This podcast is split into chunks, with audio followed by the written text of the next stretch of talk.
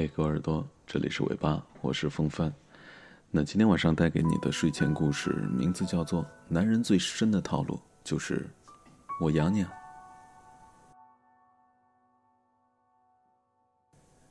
我养你啊，这是一句情话，说者动情，听者动心，但是结局总是猝不及防。很多姑娘都毁到了这句话里，心甘情愿的变成了一个附属品。那以至于后来，成了爱情里尊严最低的那个人，以至于后来换来了一场爱情的背叛。被圈养，就是失去自我的过程。你知道为什么宠物狗那么可爱吗？因为它要讨你开心呢。只有这样，你才会开心的时候摸摸它的头，喂它好吃的。毁掉一个人其实也很简单。架空就可以了。你看职场里，你为公司卖命，立下汗马功劳，但是有一天公司不需要你了，但是又碍于颜面，不能明着逼你走吧？那于是接下来一定会让你做一些无关痛痒的活还领着高额的工资。不会过多久，流言蜚语就会让你主动辞职的。一段感情失衡，就在于姑娘相信了那句老话。男主外，女主内。真正的我养你，背后最可怕的就是脱节。跟职场工作脱节，跟人际圈子脱节，跟自己的价值脱节，而这一切脱节都会被冠以崇高的理想，做一个伟大的妈妈。姑娘的经济来源依靠于一个男人供给的时候，这种依赖感就会越来越强烈。那久而久之，就是失去自我价值的过程。可是原本你可以自己赚钱的，口红、高跟鞋、包包，你可以自己买呀，你有足够的能力清空自己的购物车。可惜你偏偏信了那句“我养你啊”。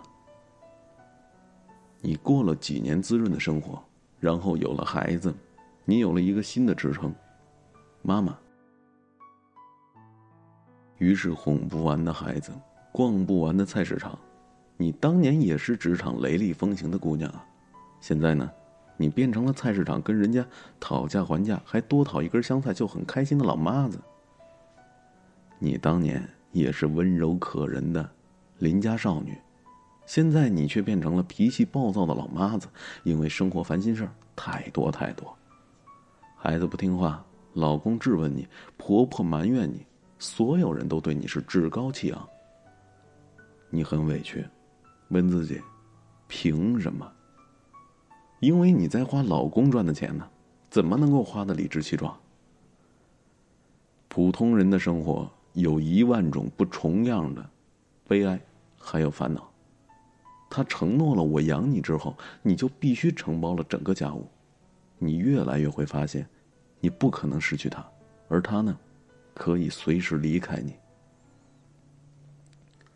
当年的郎才女貌羡煞旁人，可是现在日积月累才高八斗，而你貌美如花，对，是如花。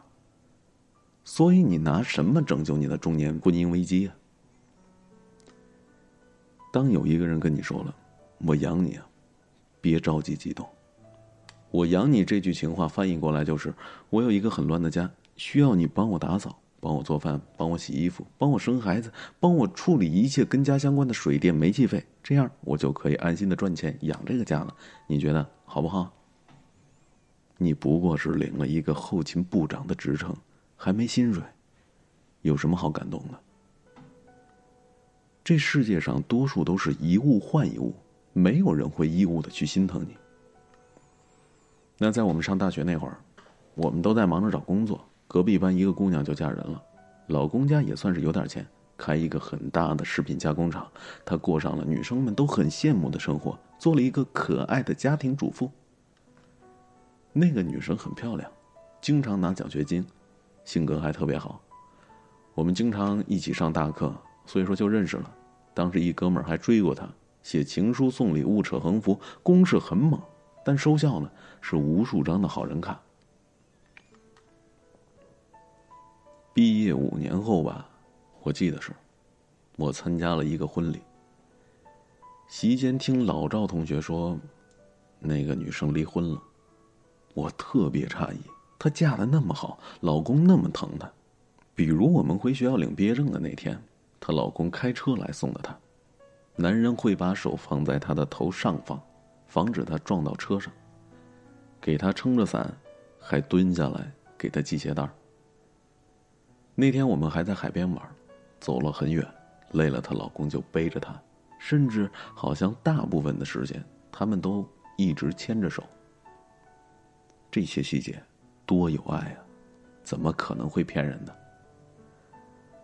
老赵同学说：“菜菜生了一个女儿。”哦，对了，那姑娘叫菜菜。菜菜离婚的时候没哭，唯一带走的就是一百万。我们算笔账吧，五年青春，一年二十万，按照当年她的能力，月入两万应该很轻松吧？她老公家那么有钱，怎么才分给菜菜那么点儿呢？嗯，婚姻法只保护财产，不保护爱情。他因为没有正常的工作收入，所以他也没有孩子的抚养权。现在，菜菜有了自己的一个小工作室。就在上学那会儿，几年前，一次公共大课上，我们几个人在阶梯教室的最后一排聊起以后，菜菜说。将来我想开一家婚纱设计的工作室，然后给每一个结婚的女孩子设计她们独一无二的记忆。因为结婚是一个女生一辈子最大的美梦。那直到多年以后，我才知道，菜菜的这句话后面还有一句：梦，很容易就会醒来，所以要保留最美好的记忆，余生唱念做打。一遍又一遍。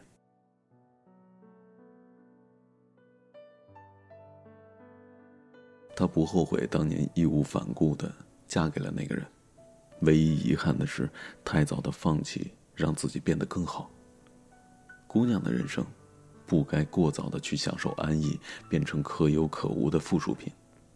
因为当你想要争取一些你挚爱的东西的时候，你只能够无能为力的去看着。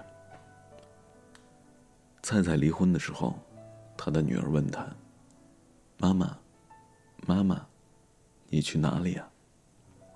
他只能够不停的笑，不停的笑，他怕一说话，眼泪就哗啦的流了下来。现在他的小工作室终于慢慢的变好了。后来有一次，菜菜去看他的女儿，发现孩子身上有很多的伤，他就问女儿怎么了。女儿说：“从楼梯上摔了下来。”菜菜不相信，一直追问，女儿就哇哇的大哭了起来。那段时间，她的前夫生意上有点不顺，开始酗酒，酗酒过后就会打孩子，每次酒醒过后就开始忏悔。菜菜拿回了孩子的抚养权，这前前后后大概花了小七年的时间。外人眼里，菜菜一直是可爱的家庭主妇，嗯，家庭幸福，女儿可爱，大概好命的姑娘都是这样吧。可其中的辛酸呢，只有她自己懂吧。好的婚姻不是那些温暖的日常生活细节，他对你有多好，但凡爱上一个人，都能够做到。比如你病了，买药倒水；比如你冷了，铺床盖被；比如你饿了。邻锅煮饭，而是要看一个人对你到底有多坏。如果一个人对你恶语相向，再给你说一世情话；如果一个人对你拳打脚踢，再拥你入怀里；如果一个人践踏你的自尊，再捧你在手心里，你仍然会义无反顾吗？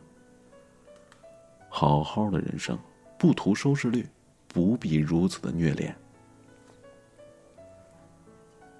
我养你的前提是，要给你自尊，你不必离开你现在所熟悉的一切。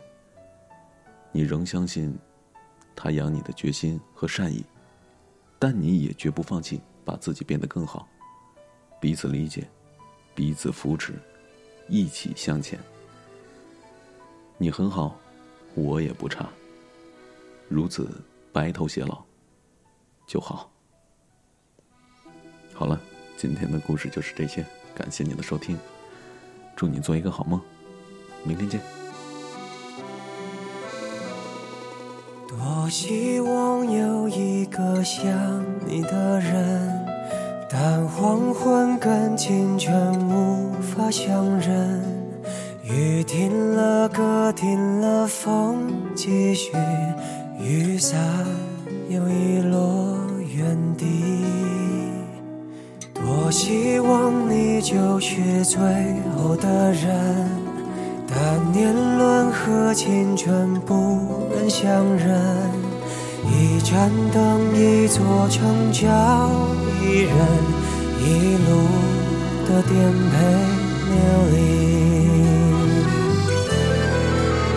从你的全世界路过，把全生的我。都活过，请往前走，不必回头，在终点等你的人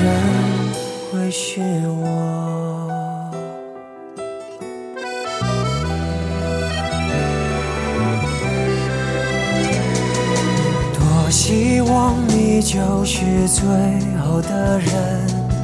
但年轮和青春不忍相认，一盏灯，一座城，找一人一路的颠沛流离。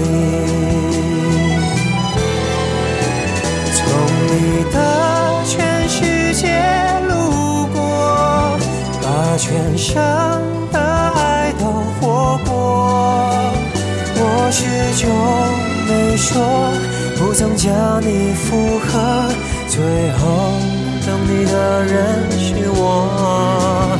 从你的全世界路过，把全生的我都活过。请往前走，不必回头，在终点等你的人会是我。你爱默默倾听全世界，全世界却倾听你一朵一朵、一首一首的曾经。从你的全世界路过，把全生我始终没说。不曾将你附和，最后等你的人是我。从你的全世界路过，把全生的我都活过。请往前走，不必回头，在终点等你的人会是我。请往前走，不必回头，在终点等你的人会是我。